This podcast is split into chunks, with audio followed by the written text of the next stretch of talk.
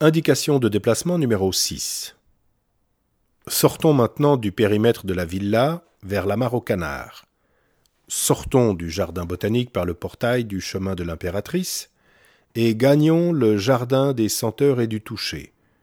En traversant, méfions-nous du trafic car la circulation est à double sens.